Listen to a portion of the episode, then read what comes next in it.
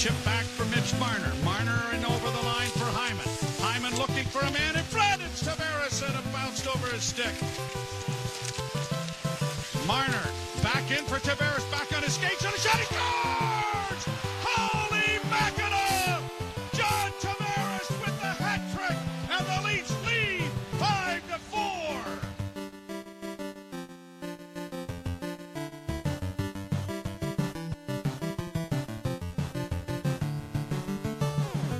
That's right. It was a real wild one last night. Let's go. We're back.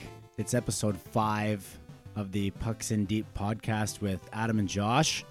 And the highlight you just heard coming in was the first of hopefully many hat tricks for one John Tavares of the Toronto Maple Leafs. And they competed in one heck of a game 7 6. They win it. Goddamn barn burner. It was old fashioned. Oh, And on it's Stan, like out of the 80s. Hey, on Stan Mikita night, very fitting on Stan Mikita night. I feel like that was a low scoring game back in his day. Did you know Stan Mikita played 21 years for the Hawks? I haven't done anything for 21 years other than live. Live, yeah, that's it. 21 years with the same franchise. I, I didn't even realize that. My my dad was talking about him a little bit, and then I saw the uh, the banner, and I was like, did he actually play there that long? And yeah, sure enough. It's quite the game. It was a good way, I guess you could say, to, I don't know, get rid of the debacle that came on Saturday against the Ottawa Senators. Yeah. happy Thanksgiving, uh, post Thanksgiving to everyone, all our listeners. Hope you had a great long weekend. As a Leaf fan, it was off to a rough start, and it was not looking much better uh, in the early stages of the game against Chicago. But man, oh man, Kane and Matthews, the two Americans doing their doing their thing out there. Yeah. Gotta love to see that. Oh, it was beautiful. So I guess we'll have uh, two games to recap for you guys a little, little later on after the break. Um, starting things off though, we've got a round the board segment, little news and notes around the NHL. You want to start? Uh, well, I guess first of all in that intro, um, does that game stand the test of time, Blades of Steel, or is it, or is it just more of a novelty thing? Uh, Here's my thing about Blades of Steel. I remember hating Blades of Steel for so long because I had no idea what I was supposed to do in my own zone. And then I realized that when the puck is in your zone, all you do is play goalie. That's it. Yeah. because you can actually play goalie and it was a very strange way of playing goalie because it was basically up or down to move your goaltender but then whatever player you had selected at the time would go up or down on your screen so it was very confusing do i Yeah. play the player or do i play the goalie and if you played the goalie you could almost get a shutout every game Well, it was it would throw you off because somebody would just fire the puck off uh, down the ice, and you'd be still holding the directional pad up or down or something, and you come up. Uh, the sorry, the the screen shifts, and you see your goaltender way at the side of the net Score because you're controlling them all of a sudden. I think it was the hitting and the fighting for me. That's that made a lot of fun. A game to integrate uh, fighting and. I mean, it was just a button mashing thing. I don't think there was any technique to it, but it was, was- still cool. probably the the best fighting engine in the history of hockey to be honest with you i mean EA Sports make some notes there. Yeah, Oh, Figured out. EA Sports note notepad is bigger. Than Yeah. my- my So I guess uh, video games become more prevalent as the Canucks have taken upon themselves to ban Fortnite from uh, from the road. Is it just road? tra- Actually, they can't control what they do at home, but they're just telling them to leave their Xboxes and shit at home. yeah, but I mean, let's let's look at it that way. Um, they're not telling them that they can't play them on their own time. It's it's okay, guys. We're going on the road here, uh, out east. You know, for a couple of games in New York and and Buffalo, and three games in New York State. Um, we don't need you to be bringing your fucking Xboxes and your controllers and your headsets along with you. Like, I mean, I game a lot, so I like gaming. I've played Fortnite. Uh, I put quite a bit of time into it. Oh, yeah? maybe a few months ago, a couple of friends and, and I wanted to see what the hype was all about. Yeah. Namely uh, wanting to play it because it's free. Right. So we all said, "Yeah, let's throw it on." We downloaded it. We had a we we did have some good fun with it. It, it is pretty fun. I mean, you Yeah. get you get a lot of uh, You get a lot of teamwork going on, which is a good thing in, as far as teams, you know, are concerned. I enjoy that kind of gameplay when you got buddies to play with, and Yeah. you, that's why I like Battlefield, the squad system, essentially. Yeah, all those but things. I. I didn't really get into Fortnite yet. I don't know. My cousin's still bugging me to give her a try because there's cross-platform on it. So I oh, there is now. Oh yeah, with PlayStation, I guess. So we, we never gamed together because he's a PlayStation, but um, I, I'll give it a shot. But just it seems like it's for kids. yeah, I mean, the thing is, is uh, there's two of them, right? There's the Fortnite with the cartoons and the dancing and all that stuff, Yeah, and then there's Players Unknown Battleground, which is P. isn't that a different game players, altogether? Players Battlefield. Player player unknown battleground. I don't know. PUBG, Anyway, it's the same. Isn't it the same game or it's not the same company though? No, it's the same. It's the exact same formation. Exact. Oh, same Oh, like the same. Yeah, that battle. you have to run. You have battle to run away style. from the yeah. storm. You have to get in from the storm and the and the and the circle shrinks and all this bullshit. But it's it's more realistic. It looks real. Okay, Like it, it, doesn't look real, but it kind of looks so like it's like you Fortnite is kind of looks like PlayStation Two. the m- one that's more marketed to kids to spend money on clothing in a game. yeah, to spend. Yeah, you're right. You're right. Um, yeah, that's uh, some somebody's got to tell uh, Bim Jennings there, Jim Benning, in Vancouver that uh, you can get that shit on your phone now too. So Yeah, I mean, uh, the the the best soundbite that came out of it for me was when Patrick Laine started chirping the shit. oh out of yeah, him. yeah, that He was more of a out of story of it. Like he's like, okay, so one, he said, um, they have to find something to blame. Yeah, Oh wow! And then number two was if we played that badly, then we would probably scrap Fortnite too. like I mean, man, oh man! I thought you found an it to opportunity to, throw shade on them. Yeah, I mean, it was just uh, it was easy. I guess it was sitting ducks, and I don't know. It's kind of taking the world by storm. You got to remember that these these these guys are still kids. Yeah, and but it's funny because um, one of the, a lot of the um, the older uh, ex NHL analysts and stuff have said about it. They're like, well, you know what we were doing in the '80s and '90s was way worse than playing, staying up late playing video Yeah, games, going exa- to the peelers and all that. Yeah. So It's true.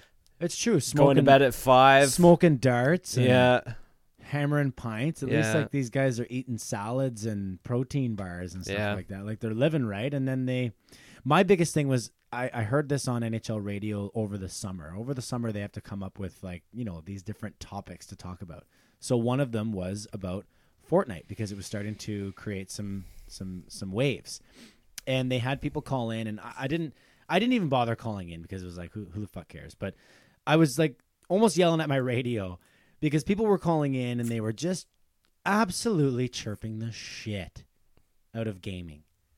And because a bunch me. of sports guys. But here's the thing to think about, though. I mean, I, myself, I'm I'm excluded from this. I mean, people can make fun of me for gaming all they want. I don't really care. But uh, for these kids, for these athletes, I had someone call in and they made the greatest point in the history of this debate. They said that these these players, these kids, have grown up playing a game of hockey basically 12 months of the year, right? And all the friends that they make are other hockey friends who have the exact same schedule. So while they may see their friends at hockey and perhaps at school, there's no real like actual social So a lot of their social bonds are being formed via via the headset yeah. via the headset Yeah. now i understand that like i understand that maybe you don't want them being stimulated by the screen and i know a lot of parents are you know anti-screen yeah. With your kids it- playing hockey Yeah. all the time. yeah he's You're not worried about them not getting exercise, right? Yeah, that's right. That's exactly right. So, and and, and I know, like for me, I've I've got really good friends of mine that are well, like they, they listen to the podcast. What's up, fellas? Like we play Xbox, and that's the only opportunity we have to talk to one another. Now, you could say, well, why don't you just pick up the phone and, and call them? Well, I'm not going to fucking pick up the phone and call Pipes for a conversation. I play Xbox with him all the time, but I'm not going to pick up the phone and call him for a conversation Keep in touch by Xbox. I don't know. It's it's we true. see each other every, maybe maybe once or twice a week. We'll we'll we'll shoot bad guys for like an hour and talk about this and hockey and catch up with one another. And then at the end of it all, we say, "Okay, I'm I'm done. I'm bored. See you later. Have a good night." I mean, we were basically just hanging out. Yeah, Just so happened to be that we were like, you know, playing video games. But people think that's such a bad thing. that's a good way to keep in touch, though. It's true. It like can be. It's uh, there was an article about it recently where they were kind of breaking down how at this generation that's up and coming, the majority of their social bonds and relationships are being formed through the headset, through video gaming, through you know online forums. Um, they were kind of talking about maybe not having the same bond as someone you actually spend a lot of time in person with, but you're still forming friendships nonetheless that you may not have had. Yeah, I mean, I feel like uh, I I actually do have a few acquaintances. I don't know if I would call them friends. I can't really call them friends because we don't hang out, but I know who they are. I maybe have added them to Facebook, and we, you know, share likes and comments on each other's posts and whatnot. I would call them more of an acquaintance, but I don't know if I could call them a friend. But the the the relationship was established over the headset. Over gaming, yeah. Yeah, and if Yeah. and if they came to Pembroke and they were like, "Hey, Coley, I'm in fucking town for some reason. Why don't we get together for a pint?" What do you think I'm going to say? No, I don't know you. I only know you over a headset. We don't have a good relationship. So we'll, like- we'll play some games, but Yeah. I don't want to see you. Yeah, I mean, like, yeah, exactly. But I mean, I'd go out and have a pint with that guy and probably have a ha- have a great time, and we'd be we'd be good buds, and no one would have any idea, you know. But apparently, it's a bad thing. That's what I don't like about it. I don't like that it's just getting the. You just think it gets a bad rap. yeah, I think somewhat. it gets a bad rap. I really do. I really do. It's just old school, but it, I mean, it's funny because it's been around forever. It's just more prevalent. Like it's more mainstream gaming. It's not a nerd thing anymore. It's uh, it's everybody. Well- everybody, everybody games in one way or another. Like whether it's just playing bullshit Facebook games or you're, you know, actually on a console or on your phone. I mean, everyone's playing some form of games. It seems. Well, it's a nice segue to our next point about the NHL three stars, Lesko, because you know that the first star of the week plays a little bit of Fortnite, and you know that the second star of the week probably has never even fucking heard of it, doesn't even care. Yeah, I'm gonna say that uh, Auston Matthews, in case you haven't heard yet, is the first star of the week with eight points in three uh, three games so far. Off to a hot start. We're loving it. We'll get more into that. Uh, ben Bishop, third star, and I say the third star next just because I wanted to talk more about the second star. It's uh, as a segue into our next uh, portion of the segment. Um, so third star was Ben Bishop. I went two and zero, and I believe only one goal against over that span. Dallas off to a bit of a good start, and is this the year they finally be good? I do don't they know. al- do they always include a goaltender? It seems that they frequently will. They they pick a goaltender and then rank them amongst the top three. Okay. It's, it's the NHL who picks these, right? Is it Right. just some panel they have? I guess. I don't know. I mean, you shut out Arizona in game one, and it's like, okay, congratulations. Yeah, whoop de whoop de do, right? And then uh, you know, and then they shellac, they shellac the Jets five one. So yeah, that was interesting. It is interesting, and that's a great win for Dallas. But I mean, they, they they did score five goals. So, Yeah. like, is it really Ben Bishop being being a being a? Well, I mean, there's a lot of offense. Made 32 saves. Yeah, the Jets, you know, they got a potent offense, so I'm I'm willing to bet. Didn't see the game, but there was probably some good saves to be had. But yeah, but- Johnny Johnny Toews was was was right up there. I mean, I I feel like he was probably on his way to being the first star of the week if he didn't run into Austin Matthews and his four and his four point last night, last and yeah. and Toews was phenomenal in last night's game, and it was interesting. He uh, he sunk pretty low in my fantasy draft. Like he was ranked very low, and after I think it was the last two years, not really, you know, tearing it up by any means for what you'd expect. And I guess with the decline of the the team somewhat over the last couple seasons, he's gone down with it. Now he looks like he's prime and ready to play this year and perform. Um, I definitely noticed that, and then he had uh, what he had a hat trick in game one, correct? Uh, scored the OT winner, so he looks like he's a man possessed, and he's back on top of his game. And look out because he has an opportunity to put that team on his back and bring them back into at least playoff contention. I would think. Captain Serious. Yeah, Captain Serious. I mean, the guy. Um, I think he's a victim of, you know, the the poor season uh, that, that the Blackhawks had last year, and I think he's also. I think he gets a little bit of runoff from the the negativity that people have in regards to Artemi Panarin not being there for Patrick Kane anymore. So we've seen a little bit of a disconnect between, you know, people.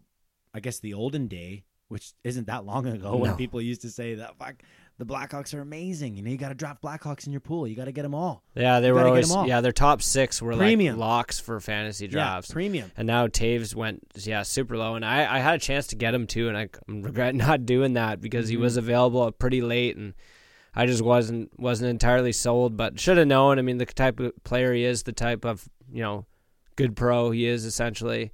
That That he would, Babcock, good pro. good pro. Yeah, the, he that he would come back. You know, and he's tearing it up, and I I hope it continues. I'm a big fan of his uh the way he plays the game and just what he's done. I mean, he's a lock Hall of Famer, so you don't want to see him flame out too early either. It's true. It's true, and and he's right around our age, our age group, right? Yeah. Like he's yeah, and, and and I mean sometimes I feel old, but it's just a joke. I mean I'm not old, you know. Uh, neither is he. So it is a young man's game. It is moving to a young man's game. I think you're gonna start seeing the Marleaus of the world be a little bit more scarce. I think they're already pretty scarce you're as right it is. I mean, yeah. to to continue playing into your late thirties at this point is a, an achievement in itself. Well, that just separates you from the rest of the, you know, one percent that is players that are or men that are good enough to play in the NHL. You're good enough to play in the NHL at an like and excelling into, like you said, into your mid to late thirties. That's really something special. yeah, s- sitting in a top six role, you know, it's it's very uh, very impressive, and it just goes to show the way those guys take care of themselves, and you know, doing it even in Marleau's case before it was very prevalent in the NHL, where guys, you know, weren't all about fitness and health and working out all summer. I mean, the guy barely misses a game. I know, It's unbelievable. I know, it's crazy. Actually, we'll get to, uh, you know, uh, some injury talk a little bit later, just in a few minutes. But let's let's talk about Carolina here. I want to get them in. Sure. Uh, we're talking about uh, Chicago. Toews looking great. Can he can he bring the team back? Kane is looking great again as well. The only thing they're lacking is the goaltending without Corey Crawford. That is for certain. Yeah, for sure, for sure. Now, you know, I mean, goaltending. who needs it, right? I mean, if you're a Leaf fan, who needs goaltending? I don't know. you But, need it uh, to be competitive. We know that. Yeah, so um, you know that I was just kind of relating Chicago to Carolina. Like uh, Chicago has already been there. Carolina can't seem to break through that barrier. Um, two good question marks going into the season. They're off to great starts, both teams. Carolina two and zero, scoring four goals a game at the point right now. So, I mean that's pretty good. Like they've got some guys coming in. They've got Aho, who I feel like was being slept upon amongst various fantasy pools. I think so. What does he have to do? He, he always has been too, and I've always picked him at a a decent spot. Like, you know, felt in the- really good about Yeah, I got him. him again this year, and I'm expecting. He seemed like he he broke out a little bit last year, and I'm expecting him to exceed that because he's far and away their first line center, first line power play, um, and he's got that Svechnikov, eh, Svechnikov kid playing next to him. Now let me ask you something: Is Sne- ugh, is the kid is the kid a Calder candidate or what? Oh, or do you think he's going to compete to, I- to be a candidate? I I chose him in our whatever fucking episode. That's we did. right. I chose him as There you the, go. as the Calder winner. I think he's phenomenal. I, yeah, well, he scored his first goal last night too. Yeah, I mean twenty. Uh, what, what is it? What, what is he? What is he at here? Uh, right winger, Russian, right? Um, shooting left, 6'3", 192, first round, second overall. I mean, it's not going to be a a surprise if he wins it. It's not like people are out there saying, "Well, who is this fucking guy?" Well, it looks like he's going to get plenty of opportunity to perform if he's playing with a very talented Aho on the first line. And I mean, I don't really see him getting displaced from there unless they decide to put Teravainen up.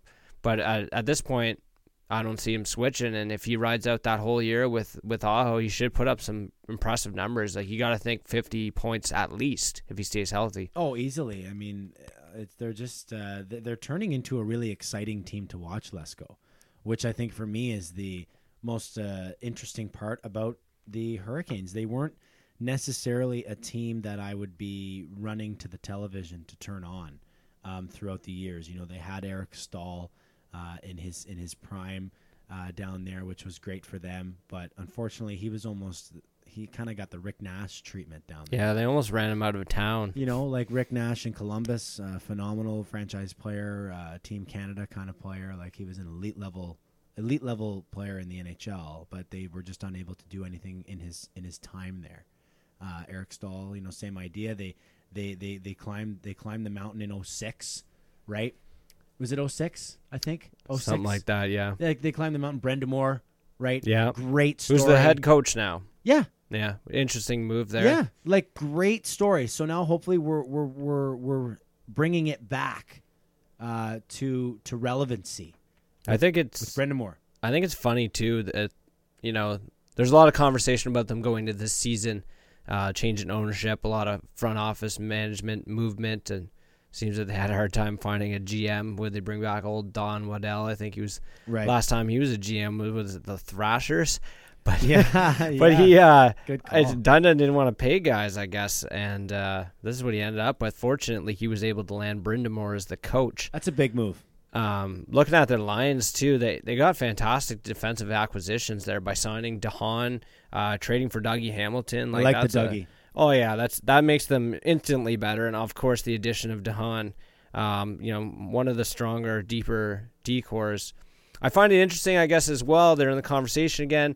Is everybody picking them for a breakout potential, compete for a playoff spot team? It seems that way, and it, people have been calling on them for a couple of years actually to make a breakthrough, but we haven't quite seen it yet. No, but I mean, and they're they're in a tough division as well. I mean, you- you're you're going against the likes of the Penguins, the Capitals. Uh, you know, even go ahead and throw the Devils in there. Like they're a tough team, tough team to play against. Um, what are the worst teams in the division here? Okay, now you've got the Islanders, but the thing is, is up until this season, the Islanders did not consider themselves to be a terrible team. They tried everything they did. They they tried everything they could to win hockey games. Philadelphia Flyers put them in the same boat. When was the last time they called themselves a terrible team? Like this entire division, and now you got the the, the Blue Jackets. Well, they're amazing as well, Yeah. and the Rangers.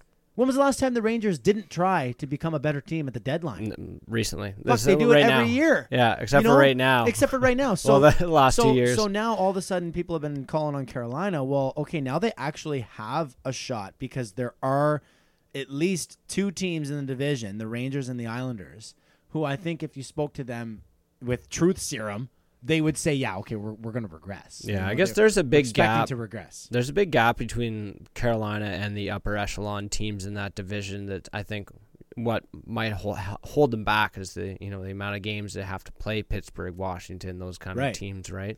Exactly. Constantly kind of keeping them down, and they might be uh, a little a few years away from getting up into those conversations. But let's see what they can do. Make the playoffs first and get a start. Keep developing that young talent. I mean, draft high frequently and just keep developing and see how that turns out for them. Yeah, and a good start is, is, is what's got them going here. Three games played. They're 2 0 and 1.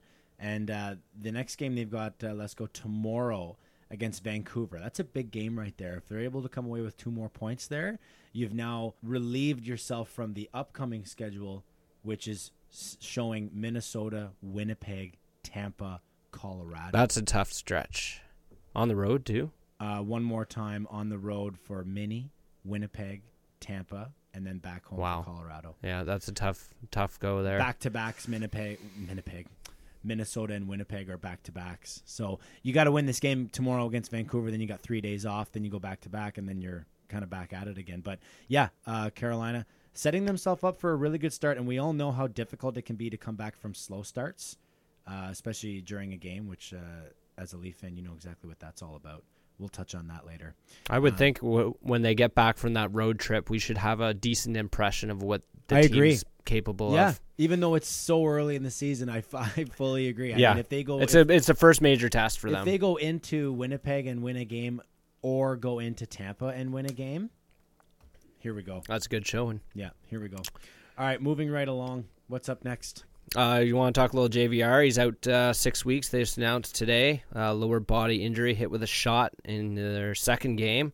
How many Um, games did he miss when he was a Leaf? I want to say that one season he broke his foot, and that was it. Right. And he, they shut him down for the year, and that was the year that we were brutal and Yeah. we were tanking anyway. It was good for us. So yeah, I mean he's typically a pretty durable guy, so it's a tough break for him. I mean he's one of those guys I really enjoyed watching. Uh, he put in some good years here, so it's unfortunate to see him go down this early with the the Flyers team that he's trying to kind of get acclimated to. Yeah, I mean he's he's gonna hopefully find himself again in, in Philly, and I don't mean find himself again because he needed to search, uh, do some soul searching. I just mean find his Philly form. Yeah, Um, you know, he he made his name uh, in Philly, uh, and then of course moving moving along to Toronto in, in what was uh, probably my favorite trade of all fucking time. Oh we fleeced them hard on Probably my trade my favorite trade of all time. Yeah, Luke, I have five thumbs or ten thumbs. Schenn, ten Traded. times. yeah, I have ten thumbs, and I'm Luke Schenn, and I'm traded for JVR, who is amazing in front of the net. Um, but this, I mean, you never want to see an injury uh, hamper a guy. I never, I never want to see injury. I know you get a lot of people out there, you know, who let's say they hate Crosby or whatever. Oh, I hope he gets knocked out again. Like, come on, fuck off. Yeah. In know, the interim, if you uh, or you can get Simmonds or Konecny, the other wingers on the Flyers, they'd be Good uh, pickups. Definitely good pickups. Getting more ice time. I actually drafted Konecny myself, so Nice. But yeah, I mean, I, I, I don't I don't like to see injuries, um, but in this in this uh, sense, it's going to probably help me make uh, some scratch less go. I have a couple of bets on the line out there uh, in regards to JVR's goal total. oh yeah, Yeah, and and uh, my my my competitor, I have two bets and with two different people, and my competitors, neither of them chose to include an injury clause, which I probably would have given them had they asked for it. Oh, you got it on. Uh, so you have the lower end of the goal yeah, totals. I have uh, less than 26 and a half goals. 26.5 Yeah, over yeah. under, and I'm taking That's- under. Seems pretty reasonable. Yeah. I uh, anywhere between twenty five and thirty wouldn't shock me, but bad way to start the season. Tell you that much. Yeah, but I, for me, it just he wasn't going to get 36. No, my goodness, no. like my goodness. Last You know, year was like 36. freakish, contract year. freakish. It's Like con- he just contract year. I mean, considering he averaged the lowest ice time uh, of any year, I think in his career since his rookie year or something, and just he couldn't stop scoring. Like yeah, but he got all the power play time. the hands in around the net are phenomenal. and yes, he got all play the power play all time. of it, and now Matthews gets all of it, and he's got fucking five goals already. Uh, who else injured? Couple oh yeah, more injuries. um, Luongo, Yeah, Luongo. That sucks. I mean, too bad. That- uh, you figure their uh, Florida's competitiveness, a lot of it hinges on Luongo's ability to stay healthy. We saw last year it really set them back, and they made that push at the end of the season, but it was uh, because of the injuries to Luongo, I think, why they lost some traction. I mean, love James Reimer and everything, but I don't. I'm not really sure what he can, what he's going to do for them well, down we there. know what Reimer is. He's a placeholder goalie, right? He's a he's a backup for sure, and he might be able to steal some games, but he's no Luongo, and But see, he's I put him on a different shelf than the backups. You got the starters, you got the backups, and then you got the backups that somehow, some way can groove it and win multiple games in a row when they are called upon. Not as opposed to He can give you okay, more you're- starts than a Yeah, straight backup, like I a mean. 25 You're only game play- starter. He can only give you like the games where we're back to back. You're only going to play games where we're back to back. right, yeah, those basic starters relegated to permanent starters.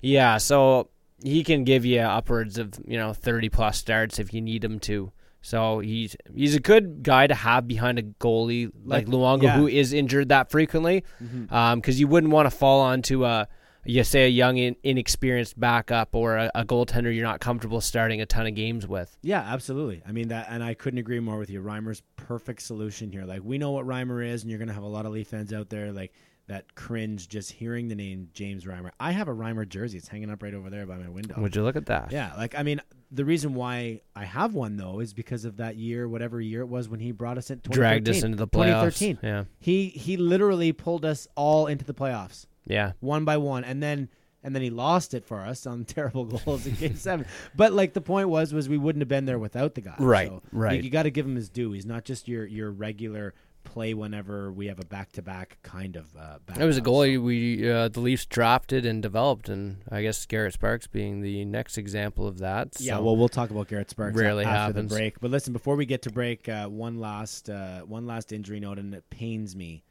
It pains me to to say that Joe Thornton is on the IR, but it's not as bad as it sounds. Joe Thornton, Good. double knee surgery twice in the last two years, major knee surgery. The knee is swelling, and as uh, as per NHL.com, there's no structural damage and it looks to be a small infection. So some antibiotics should reduce the swelling, and he shouldn't miss too too much time. But there is no timetable for his return, so keep that in mind. well, yeah, he's on the IR, I guess, for now, and I I drafted him uh, in my fantasy, so I was pretty Yeah, disappointed to see that. But uh, I mean, maybe if he didn't shave his beard, he would be fine. the great thing, the the good the good quote for me is uh, uh, quoted by Pete DeBoer. I think it's great news. So. Well, you know, as opposed to someone coming Uh, out. to they must have thought it could have been something major. Maybe that's kind of a, a reaction to what they initially had thought. You know, thinking that a, a surgically repaired knee and there was a, a some kind of major setback that might require additional surgery or you know if surgery fails then sometimes for athletes especially ones who have had multiple ones that it's like no that's it like you you're done Yeah, I mean, and especially you got to remember too when he tore both the MCL and the ACL on his left knee, early April 2017, returned two weeks later and played the final four games of a six-game loss to the Edmonton Oilers before having surgery on April 24th. That's insane. Yeah for a guy his age and even size to, That's to recover from that and be Yeah. ready to go and they said he was in good shape and ready to go so Well, that was I it. mean, that was it unforeseen for me. injury Yeah, that was that was it for me. Lesko was the the fact that um, I, uh, by all accounts, and I read several reports. By all accounts, Joe Thornton looked to be very strong. He looked to be very in shape. Uh, everyone was saying, "Don't sleep on this guy. He could really return to." No, he's not going to return to leading the league in assists or anything like the old Joe Thornton. But I mean, maybe you could look at him getting 55, 60 points again. oh no for him. doubt playing first line for them Yeah, and there first should- line power he should. play. yeah Right? absolutely the guy can, still has unbelievable mitts and can thread the needle like no other in the nhl That vision. That Yeah. vision is really something else. All right, so that'll do it here for our first segment. Uh, we've taken you around the boards in the NHL, and now we're going to head to a quick uh, dart break or a rye break or whatever you want to call it. And then we'll be back to wrap up what was a very interesting weekend of Toronto Maple Leaf hockey here on the Pucks in Deep podcast with Adam and Josh.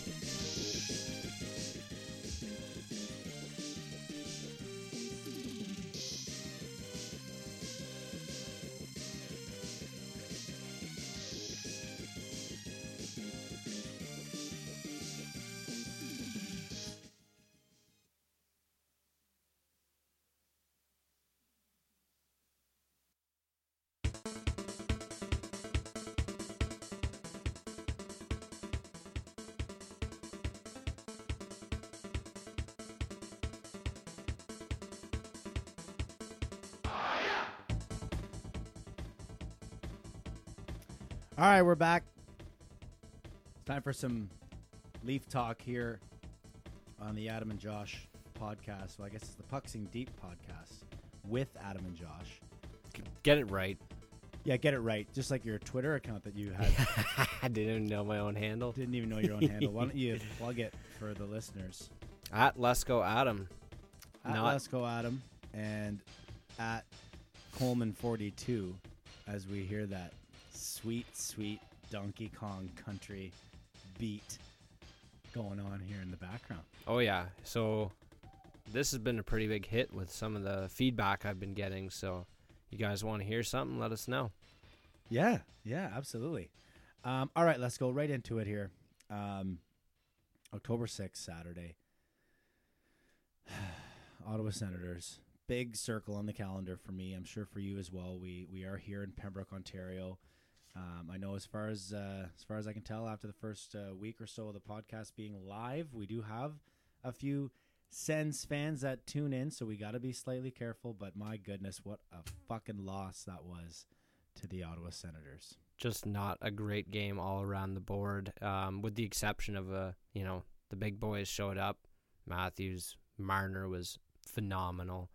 I thought Rielly was all right. You know, other than that though, whew, was not pretty. Uh, the defense was really bad. The defense was exposed. Um, I mean, I had I had I had issues with almost everyone on the blue line except for Rielly, um, who has who has been really good uh, for us early in this season. Um, you'll check out his name early on the points total for NHL.com. So we'll see if we'll see if that can that can keep up. But yeah, I mean there was just so many turnovers. Um, I was I was getting on Jake Gardiner early.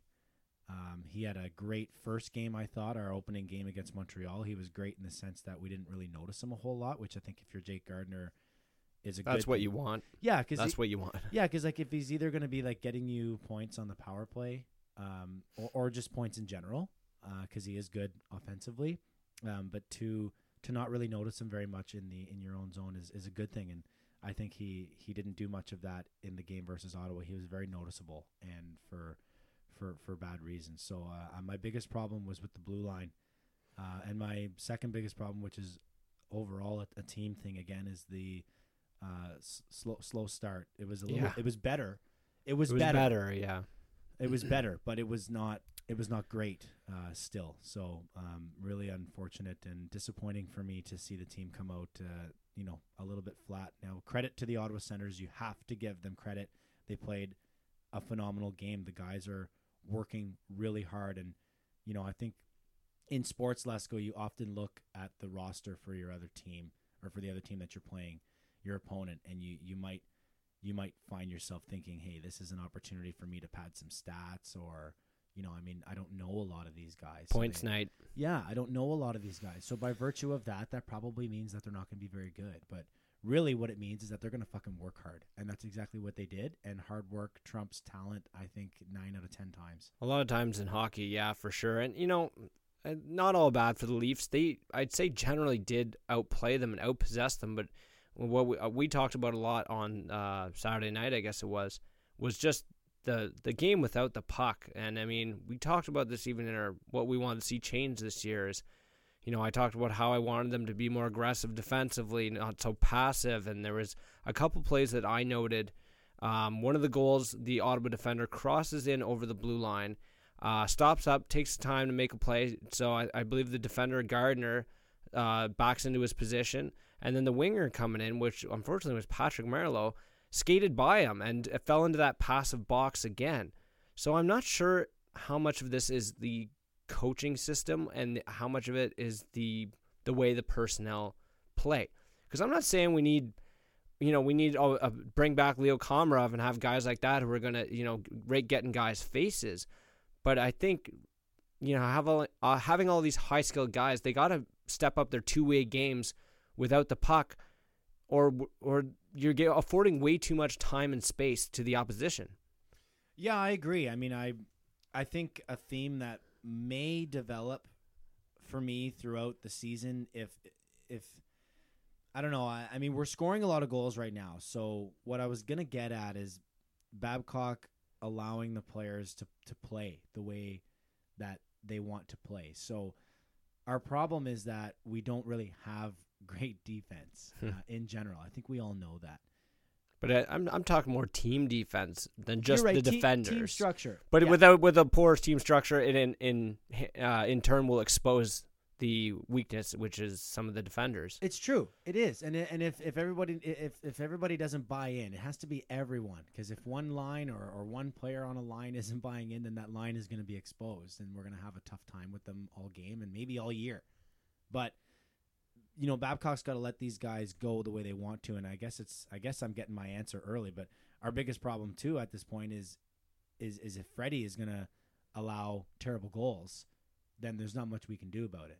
There's we not could- much you can do about it when he's letting in fucking. The Leafs could have used a couple saves there for sure. I mean, there was a lot of traffic on a few of them, but nonetheless, there's some of those ones you want to see stopped to uh, kind of stop the bleeding in terms of how poor the game's going. You you want your goaltender to bail you out on those kinds of nights, and unfortunately, he wasn't able to do that. Well, I mean, I don't know if you'll ever. I don't know if you'll find a five-hole goal that the goaltender didn't wish he had back. Yeah, you can tell by the reaction. Yeah.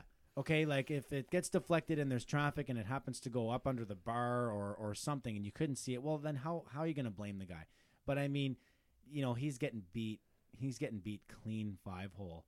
And I mean, he's an elite goalie in this league. And me at a total beer league level, I lose my mind on myself yeah. when I get one beat five hole. It's my Yeah, it weakest. It's my weakest aspect. Anyone listening that plays hockey against me is going to start shooting five hole all the time. The uh, I guess some of the guys who stuck out to me for the wrong reasons were Hainsey. Obviously, I mean the flip up the middle, the just he, he- the- it's only a matter of time before he comes off that first pair. It's just finding out who is going to assume the role.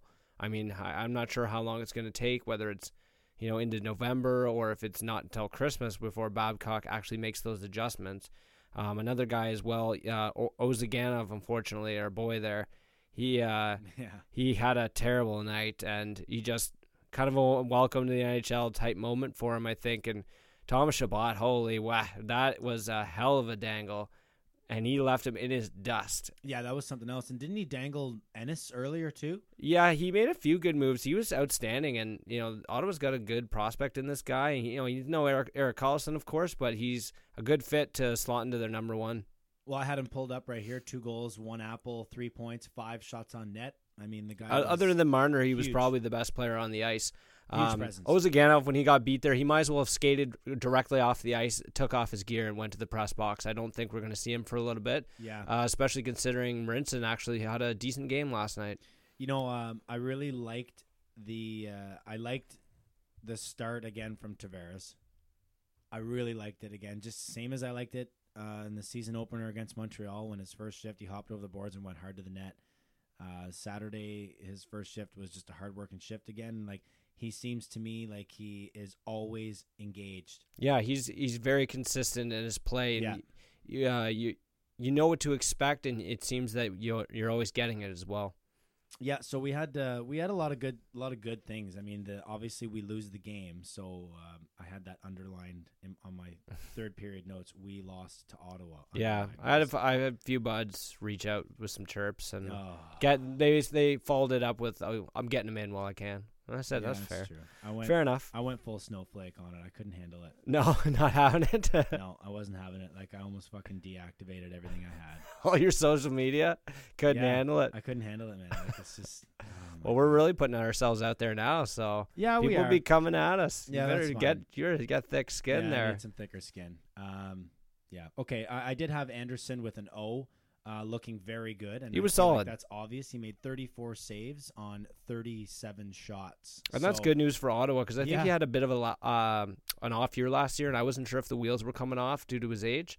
But for him to uh, so far so good, I guess small sample size. I but they're gonna they're gonna need him if they have a shot at putting together a, a, a reasonable year. Well, they need to. I mean, it's it's a very strange situation in uh, for Ottawa right now. Is n- normally you would be, you know, half hoping for a tank. Yeah, you can't go. They You- can't go full you, tank, You can't go full tank. and they so- need to sell tickets. I mean, give the to sell- fans yeah. give the fans something to cheer for, right? Honestly, it's the drive for ninth. Is, Yeah. is, is where it is. It's the drive for ninth. the so old mediocrity. the- yeah, the mediocre pick. Um, because if you drive for ninth, I feel like that guarantees you an outside pick, right? Because you didn't even make the playoffs. Yeah. So those 16 team get teams get picks before you. So yeah, a drive for ninth for Ottawa. But I mean, it's looking pretty good as far as you know what they got uh, in return for Erik Karlsson, but also what they have to quote unquote replace Erik Karlsson. So you got Chabot scoring two goals against the Leafs. You got Chris Tierney gets in on it. He was yeah, yeah, nice goal.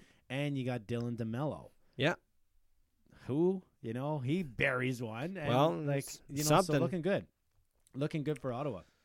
Where are we at? Um, do we do we want to talk about how it finished? I mean, the the Marner penalty shot was was something else. I was I was kind of hoping for a power play. Well, I was, uh, yeah, it was odd call. I, you know, he was in the clear, but not really that that much. I mean, I could have, we would have taken the power play all day. I think in that situation, I Yes. was hoping for a nice Marner dangle, but he uh, didn't have one there for us. Yeah, I mean, uh, Uh, our like you said off this off the top when we just started talking about this game here, our our big guys really did come to play. I'm just looking at all my my chicken scratches here and everything that seems Yeah, to be good. Matthews had a couple Yeah, Mitch, you know, great play to set up Morgan Rielly. outstanding pass, strong thread the needle there. Strong finish on that goal too. Yeah.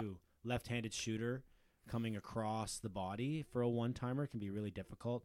Um, you know, Matthews gets in on the goal scoring. Uh, I have given him the rocket already as a note. Well on his way. But um, you know, he kind of got lost on that goal. Uh, Ennis actually makes a, a really good play down low in the corner, and, and Matthews uh, just becomes available in the soft spot. And I was thinking to myself, that is exactly the point in time where you do expose a team like the Ottawa Senators, um, in the sense that you can't lose Auston Matthews while while he's out there.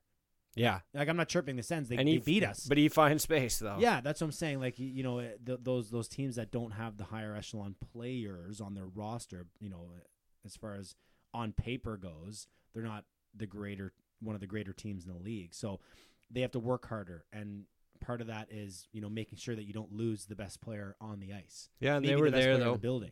They were very aggressive in their forecheck, and you know, like I said, we they deserved a chance to win, and they managed to pull it off. I feel like we also learned uh, that the Leafs can change a game in seconds. Yeah. So you know, you know, as a fan, I'm gonna be upset when we're losing, and I'm gonna be, you know, chirping this. And They're never the out of it though. Going on here, but exactly, uh, they're never out of it. And our fourth line Um, I've got them having great shifts on both both my first period and second period notes. So at least that's something to to be reckoned with. It's not like we're asking them to go out there and score a pile of goals, but No, they, They better work their asses off Yeah, when they're out there, though, because exactly. you know you're not getting a lot of minutes, and if you want to play your way into more minutes, you're gonna have to show show it when you're out there. yeah, and I feel uh, I know Marleau got absolutely robbed again. Yeah. Oh man, He that was an outstanding save. robbed. So I mean, Marleau, if he doesn't get robbed, he got robbed twice by Yeah. Price in the season opener, Mhm. and he gets robbed by Anderson in second game. He's probably thinking, "Fuck, how am I supposed to get any goals here?"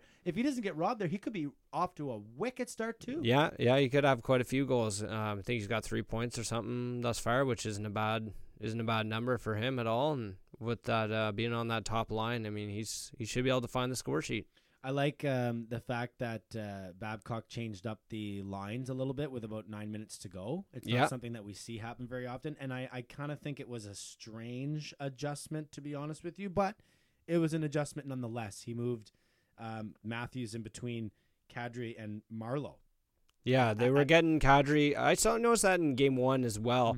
Uh, whenever they have an opportunity, um, just because that that wing spot there without um, Nylander glued to Matthews' side, uh, they threw out um, they threw out Kadri a couple times in the first few games just to bump up Kadri's ice time and opportunity because he Right. he deserves he needs it, yeah. yeah. And he, he doesn't only deserve it, but he does need it. Um, you know, you're not going to give it to him if he doesn't deserve it, but he does. He he plays he plays well. He scored 30 goals last year, so you got to at least give him his looks. Uh, and if you're going to give him his looks with uh, some talented guys like Matthews and uh, you know maybe Marner and Marleau, all those guys, like he's going to be able to, to to get his looks. So, um, what did you think about the early pull?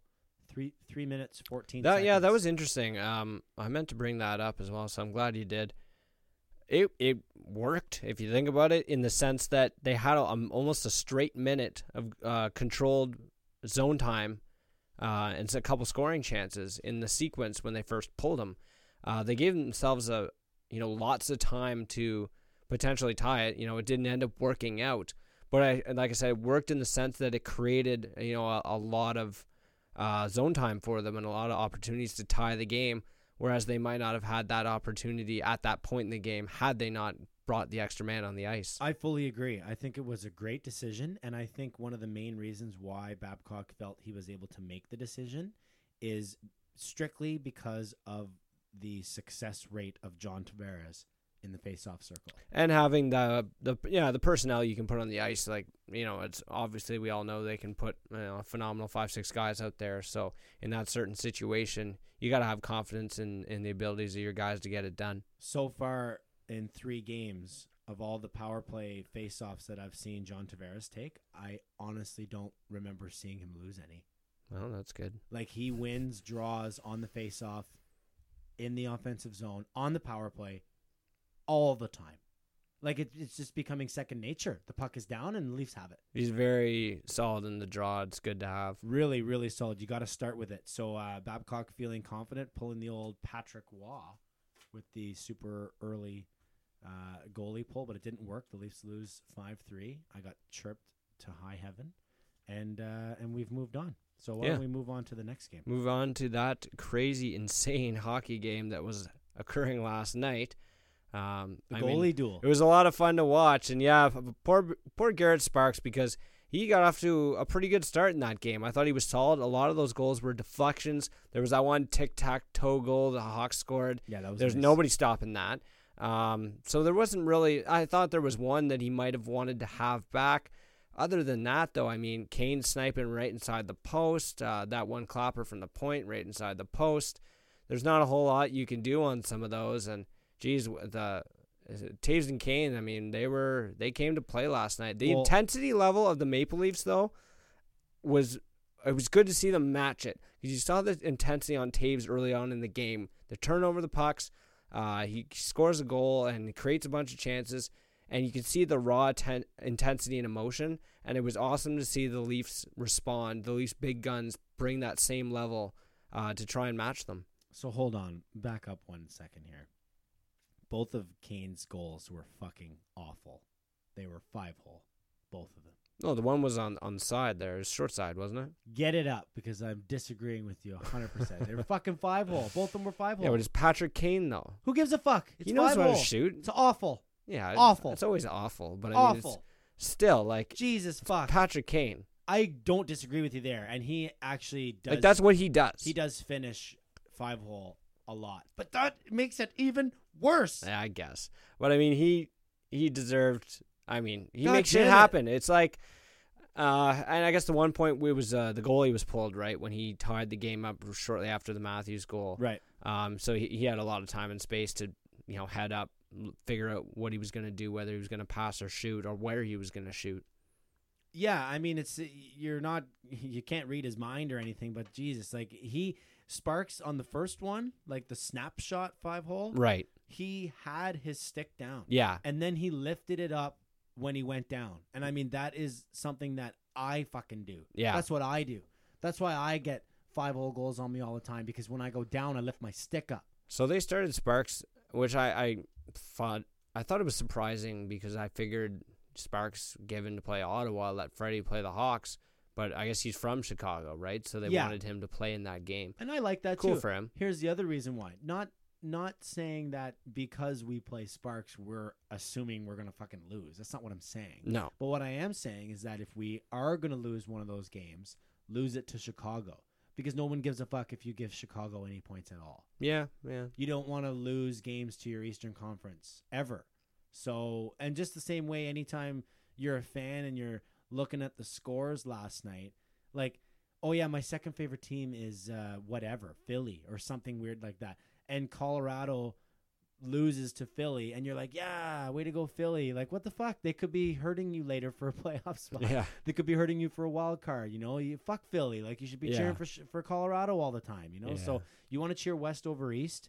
Um, and if we're gonna lose a game on a back to back, then let's lose the one to Chicago, right? In in Chicago, give them their two points on Stan McKee tonight. Maybe we take them to overtime and and uh, and steal a point on the road. But as it turned out, it was the opposite. We throw up a stinker at home to Ottawa, who we should definitely beat, and barely squeak out uh, a victory in Chicago in a tough barn to play in, and, but also against a team that we probably should beat. So Well, another poor start. Obviously, that was the theme. know, 7-1 theme from last year. The Five theme minutes. early on again this season.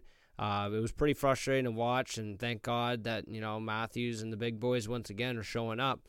Um, you know, to go into Tavares, that he made that getting those goals look way too easy. And the the third one was phenomenal. Whereas he he was down on the ice, he gets back up, tips the puck out of midair down, and then just fires it. And that was a nice snipe. The other ones is just him doing his job, basically, or what he what he excels at, and that's, That's right. mucking around in front of the net. I thought that I thought that hat trick goal might have been a high stick when you look. Oh, when it. he tapped that down. but it's kind of tough That to tell sucked. because he's on his way. You know, he's getting back up. So Yeah. stick is uh, is higher than him, but he's way. the down. way he controlled and retained that though is, is elite Oh, right no. there. That's elite. I know. Um, but yeah, you're right. It was an absolute slow start. Uh, down, you know, we had one shot through the first five minutes. They had seven. Garrett Sparks was actually unreal. Yeah, you started the game very He strongly. was unreal. He made several amazing saves. Like not just like okay, good, he's making the saves that he should make. It was like wow, he's he's really battling in there. There was a couple times where there was a lot of traffic in front, a lot of bodies in the blue paint, and he was making a save and almost like falling over after making the save, which is a little bit of the way he kind of plays. Garrett Sparks very adventurous in his in his save. a little bit, yeah. Yeah, he's got a very strange technique, but you know, um, we, we we were able to tie the game, which was huge, instead of letting it get out of control because I feel like it could Could have happened. could have spiraled Yeah. out of control for I us. mean, it was already a brutal enough start, Yeah. and uh, you know, quickly actually, uh, Babcock's good on him for making some uh, adjustments on That's the fly. That's what I was getting with. he, he finally Yeah. uh, uh, takes Ennis off the Matthews line, gives Cappy the shot, and then Yeah. Matthews sends him that ridiculous. I don't know what you call it, all you pass Little or Eric uh, Karlsson pass. Yeah, like Karlsson's pass. Yeah, it's, it's unreal, and I didn't notice it right away. And you know, my dad pointed out, he's like, "Look at that pass," because it didn't look on purpose at first, and then you realize like he 100% wanted to do that on purpose. And Kapanen goes in and buries one, and I think they might have found a good match for now, um, given that Kapanen's fast, he can keep up with the two of those guys. Um, and he, he brings a little more to the table. He he plays a better, more well-rounded game than Tyler Ennis. Uh, he's got a bit of a physical aspect. He kills penalties. He's defensive. You know, they've they brought him up and groomed him well and developed him well, I believe, through the system. Um, and based on just the small sample size we saw last night, um, I'd like to see him continue to play there in the absence of Nylander. Well, Cappy is a result of the Kessel trade, right? So Yeah. he's uh, fit in really nicely and spent some time in the A uh, working with uh, you know Sheldon Keefe, uh, who we love on this program, and um, you know he's he's he's fit he's fit in quite well, and he's for me he's made that Kessel trade um, seem like a, a total win. Uh, you know, several several years later. Yeah, take what we got, big salary dump, and you end up uh, with a part for the future. So can't complain with that. And I've I've always liked his game, and he seems that he's got an extra gear in those big games as we've seen. So you know, Sparks. he deserves every opportunity that they've given him. I hope I actually uh, before I move on to Sparks in the second period. Um, yeah, I hope that starting the beginning of the game for the next few games, I hope it's happening right away. Like I, I hope it's I hope that's our starting lineup as well. Yeah, he's, he deserves a shot. I Yeah. think, um, especially given I just don't see the Ennis thing working out. Ennis has the skill level, but it's the other areas of his game that are lacking. And yeah, he works hard. yeah, he's he's going to be more of a bottom six guy. Uh, I mean, that's where they plan to have him uh, to begin with. Anyway, yeah. So That's right. Um, yeah, so the uh, the shaky the shaky goaltending began in, in period number two. Uh, unfortunately, the Leafs had a bit of a slow start once again uh, in the second period, but um, I've got uh, a couple of notes. JT right to the net again. I'm I'm I'm quoting myself as saying, "Get used to that." yeah, and Rielly putting pucks on net, and he just finds them. It's true, and I mean he's always in the right spot. So um, we got to get used to that, and it's a great thing to get used to. It's basically like the way we were used to seeing JVR down there all the time, but instead of JVR, it's John Tavares. Yeah, and he's you know, believe it or not, better better at it because it was one of the things I had talked to a few buddies with towards the end of last year. It's like, you know, it's not going to be able to replace JVR's thirty goals in the power play easily, and the you know the net front presence role and everything. And then I guess when they had um, interviewed Tavares or, or met with him, he had indicated the that he wanted to play uh, in this position on the power Yeah. play and and focus a lot of his um, his game in the offensive zone there. So that kind of fell in nicely, and the fact that we landed him kind of completely forgot about the whole. Oh yeah, how drastically different is the power play going to be without JVR in that role? Now that we got John Tavares, we basically have just slotted him in that role, and that's fine. And he's not doing any of that through through the legs side of the net bullshit on on the first unit with you know Matthews, with all the big boys. Marner. That's right. So So it's it's been it's been quite a treat to watch so far. see ya, JVR. Sorry to hear about Yeah, your, sorry sorry to hear about your leg or whatever. sorry about your LBI. Yeah, Um, I did have a note on uh, Andreas Johnsson. I'm not impressed to start the season. I'm not sure what's going on with him. He's not played He's he's. I see a little burst uh, in terms of his skating because he's very fast. Um, yeah, he just doesn't seem to be thriving yet. I know they're not getting a ton of ice time, and he's playing with Par Lindholm's new NHL center, and he's well. had his Parr's ups and been downs. fine though. He's had his ups and downs. He was pretty bad against Ottawa and almost unnoticeable. right. But in the second game, he had his, you know his PK was good. Um, yeah, I I'd like to see more out of, out of Johnson Janssen, whatever he wants to be called now. Um, I I think Bob's might be playing a little tough love with those guys as well because he expects big things. I think from Kapanen and and Janssen, they're not getting any rookie extra rookie leash there. Um, he expects them to play like full time NHL players every single night. He's taking uh, some stupid fucking penalties. Yeah, That's what I've been noticing. yeah. Like two two really bad penalties. What was the Uh, high stick last night? the high that he stick got. was last night, yeah, yeah. that's Blood shitty. in, but in in in in the offensive half of the neutral yes, zone. that that that's what really irritated me about that Ah. particular penalty. Like ge- k- get get your stick under control, man. For fuck's sakes. Anyway, we ended up killing it. So then I immediately wrote "Great kill, thanks Johnson," because like I guess without the kill we wouldn't have maybe I, I, I don't know turned it back on. But my last note of the second period was that I love Hyman. Created the whole chance um, when Marner hit the post. Marner had a really good look there in the slot, rang it off the bar. Um, and I uh, I've just I've realized that I I don't know I couldn't love Zach Hyman as a player any more than I do with what he uh, with what he brings to the table. Well, and I brought it up with you last night that his play uh, reminds me of Gary Roberts without the mean and nasty side. Right. You know, just the it's the board play. It's the it's the the plays down low, the bumping and grinding, and just a, an absolute beauty out there. Well, I've got him. I've got him listed here. Uh, I flipped to my third period notes. My first note was I don't know what to expect.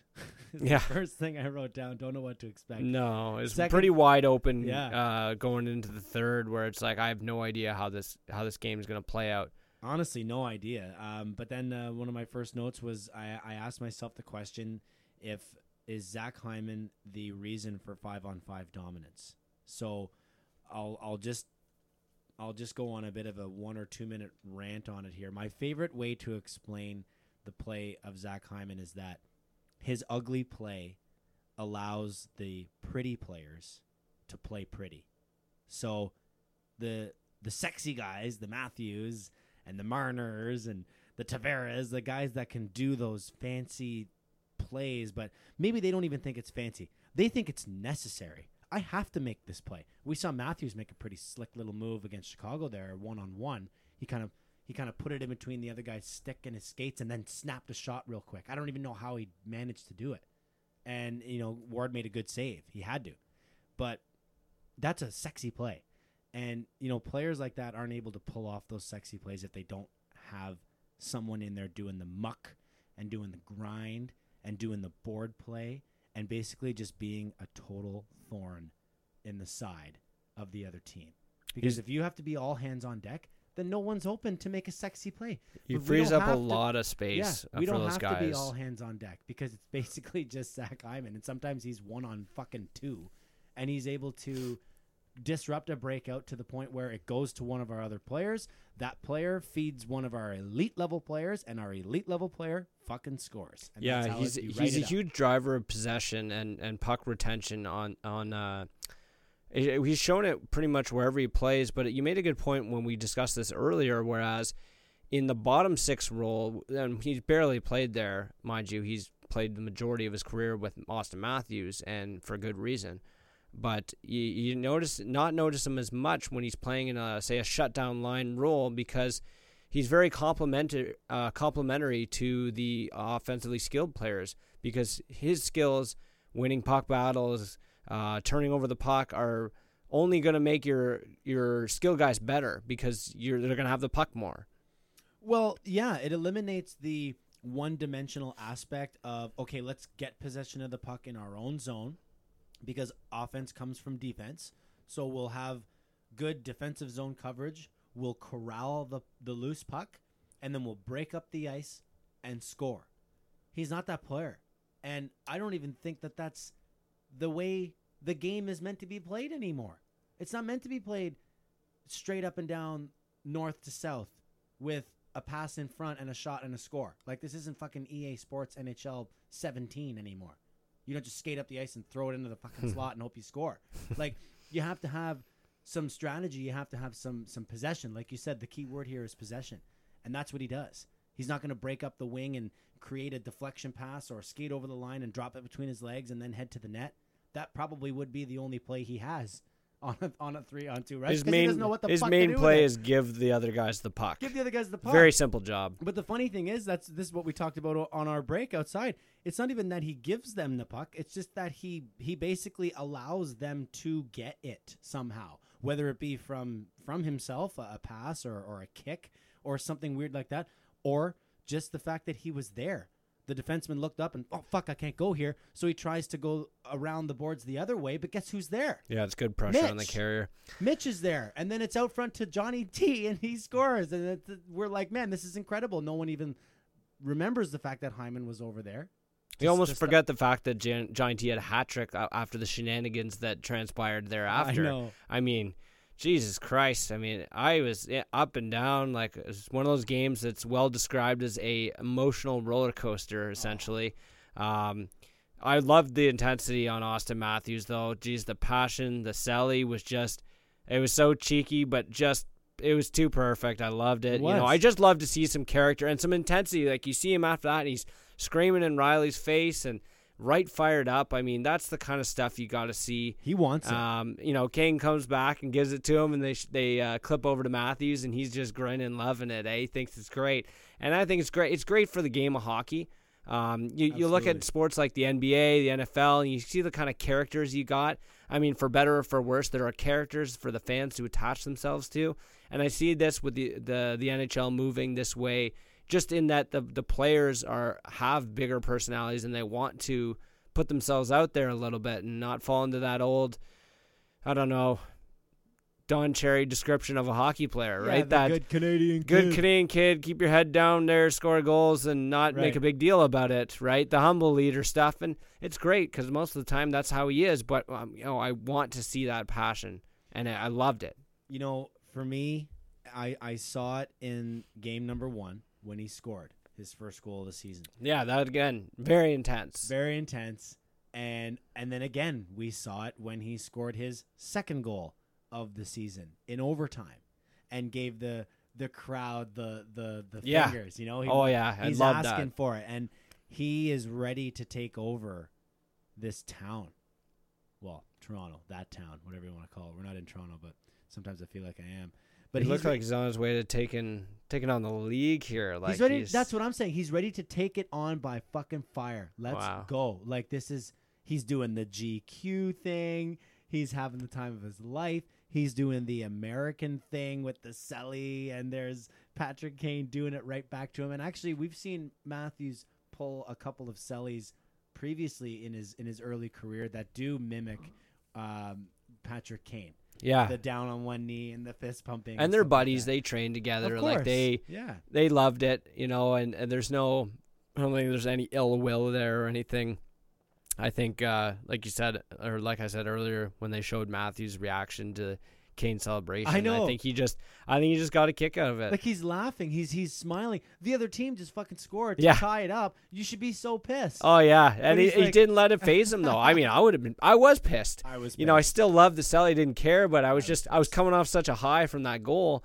And thank God for uh, for Rielly there bailing us out on that uh, that OT winner. He just he just found a lane and once again getting pucks on net. yeah. What? Fifteen everyone- seconds in. Oh, and everyone expected him to drop the puck to Matthews on that play too, and, and he just throws it on and finds a way in on So- old dusty Cam Ward. Yeah. My only note for overtime because it was only like 15 seconds long. Overtime. Cam Ward ends career. He's making three million dollars. Like I, I understand because he he's kind of a almost a starter up until Crawford finds his way back if he, if he is able to. But holy shit, man! Talk about a guy riding one Stanley Cup know, to- in his rookie year. So that was what? Oh, oh, yeah, 06, We talked about this earlier, Yeah, right? Like yeah. holy crap, man! This guy has been uh, like below league average goaltender for years, and yet finds a way to get paid. I mean, it's yeah, Carolina kept him forever, and even into his kind of declining years. Um, interesting choice for a backup situation, fine, but right now he's their starter, so that that's got to be problematic for Chicago, and for them, Corey Crawford can't come back soon enough. Oh, I know. I mean, they're begging him. Like, hey, what's what's going on? Do we know anything feeling? about him? Is there uh, like I haven't heard anything, and you know, the one speculation I heard on the Thirty Thoughts with Friedman was that he had heard something or other about discussion about him potentially not being able to come back. He has vertigo or something. Is Yeah, that it was yeah, it was about a vertigo, and um, the last I had read was that he was looking good, and it was actually very close. And the only reason why I know that is because you know, as everyone knows, fantasy drafts were happening recently over the last week and a half or two weeks. So you know, you're looking up little notes on players, and well, and normally he's a wondering who was lock, like drafted. early goalie. Right, yeah. But he was um he was touted to be on the road trip. Where was it? Think the last two weeks since he's been out here with every day. He continues to feel good every single day. Uh, that was Joel Quenneville talking about Corey Crawford, and that was actually just October sixth. So just a couple of days ago, uh, Quenneville saying that he's uh, he's participated in all three of the Hawks practices from Ottawa to St. Louis. Okay, that's trip. good. So he's on his way then. Yeah, he's Oh, on his way, and he will be back soon. So it says that's real gro- good progress, and if he continues on this path, we're hopeful that within a week or so, you'll get a better uh, oh, you'll get a better idea of how close he is. Mhm. So it's still So pretty vague. That is still pretty. Vague, I got to think yeah. that the Hawks' playoff chances live and die, you know, on his health and whether or not he's able to get back and perform. and their ability to score six goals. On, Yeah, on I mean, score six goals. I mean, they're in good shape. It's we, you know, it's never been a lack of offense. Um, it's never been an issue for the Hawks. You know, No, that's true. No, that's very true. All right, so um, yeah, what did I want to talk to you about? I wanted to talk to you about something here about that game. Uh, I can't remember. Um, all right, well, where do we want to go with it? well, we pretty much wrapped that topic up. Yeah, well, you know what we kind of skipped over? Oh, oh, the it was the captaincy. I wanted to talk to you Oh, about yeah, the yeah, yeah. captaincy because all right, so I'll just I'll start it off here. Let's go. So, and I texted you this last night. I I believe that we may have entered the timeline where we need a captain, and I So I why do we need one though? Because it seems like one of those things that's not ne- really needed ever. Okay, so I'll give you my exact response to that. It's the slow starts. Okay, so you wanted somebody to wear it, I want someone to wear it figuratively speaking. right? meaning like get the fucking boys ready to Yeah. go because for one full season. And i'm talking like 82 fucking games except that one afternoon game against carolina where we scored 100 goals. You remember that night? Yeah. Or that day? Was the centennial Yeah. anniversary or whatever 2 p.m start. Yep. we started on fire and we won the game 8 nothing or whatever the fuck it was 8-1 like 81 games last year we did not start on time. And i got sick of it very quickly it got very tiring and it got very old and it became a fucking joke Isn't that all on Babcock though? Or like, well that's what i was saying so i said this to my buddy the other day i said I, i'm i might be done with babcock coming up here soon with the stubbornness on the lines and what he plays fucking Marincin over Holl that was interesting. That is interesting. Okay, so I'm not the coach, and I don't know anything about coaching. So I understand that you know you guys out there, fucking Coleman shut his mouth. Whatever. I don't care. But I'm sick of watching my team take eight to twelve minutes to become fucking engaged in a game of hockey in the NHL. I'm sick of it, and I have been blaming coaching for that for a full year. And my buddy Hendy says to me, "Well, listen, maybe." maybe it's not just on Babs. Maybe there's something else missing. And I said, like what? And he said, like a captain. Hmm. And I It's said, what interesting a take. fucking take that is. It's an interesting take. I mean, I uh, I guess it's a weird debate as to the, you know, the necessity or the or any level of urgency, which clearly there's none within the organization to actually name a captain. But uh, I guess my whole take on this captaincy thing is kind of more directed towards who should it be. I mean, it, it's a it's a very media driven story for sure because I'm sure that the organization isn't at all overly concerned at this time, but um, we kind of threw it out there, and you know, with the level intensity I've seen, and you know, kind of goes back to what you said about Auston Matthews. He's taking over this town, and I just say he's not just going for this town. I mean, he's going for the league. I mean, this kid is is here. Like he, he's you know, he arrived day one with a bang, and he just seems to taking it to a next level and the the emotion I'm seeing from the I mean he's a superstar and he's becoming he's going to become bigger than the game I feel like in in the city of Toronto and throughout sports because this guy's just such an intriguing character and and like I said that that emotion that passion fans are drawn to that and he's the kind of guy that that I think should be leading the team and you know it's it's, there's no real right or wrong answer, I think, when it comes to the captain captaincy Agreed. with the uh, candidates we have, whether it be Rielly or Tavares. Otherwise, but I know you were you were talking about Tavares just for the, uh, I guess the way he plays, right? The uh, you know lead by example type leadership. Well, yeah, I mean, like he is the consummate pro. Like the guy is an elite level player. We talked about how he starts on time, like He, starts brings on time. it every shift. He fucking brings it all the time, and I'm just I'm I'm sick of writing down on my notepad that 91 is firing tonight and that 11 is firing tonight because I, I might as well just get a stamp that Yeah. says that. Because I Oh, can just Hyman's- fucking stamp it on every fucking game because Yeah. those guys are always ready to go. And one of them is an elite level franchise player, exceptional status in the OHL as a fucking 15 year old. That that funny video that that interview that he had when he was the Toronto Athlete of the Week Yeah. uh, with that. Uh, the guy was talking to him and he says, "So what do you what do you do? How do you practice?" And he says, "Well, you know, I, I like to shoot pucks in my basement all the time. Like I'm always shooting the puck uh, hard and rolling around in the garage. And then, but now my buddy he uh, has an outdoor rink, and then we go over and I I play against him all the time. like it was just it was such a 14 year old comment comment from a kid about you know getting better and doing all this different stuff and he, he's turned that over the last whatever 10 15 years of his life now plus 15 plus years of his life has been dedicated to perfecting his craft and trying to motivate others and he was the captain of the New York Islanders and they disappointed him for so many years but he drove that team. And when you read any interview about him his former teammates now on Long Island are saying that he was the team. He was the be all and the fucking end all of the team, and he showed it both in the in the dressing room and on the ice. I'm not saying that Matthews can't do this. I'm not.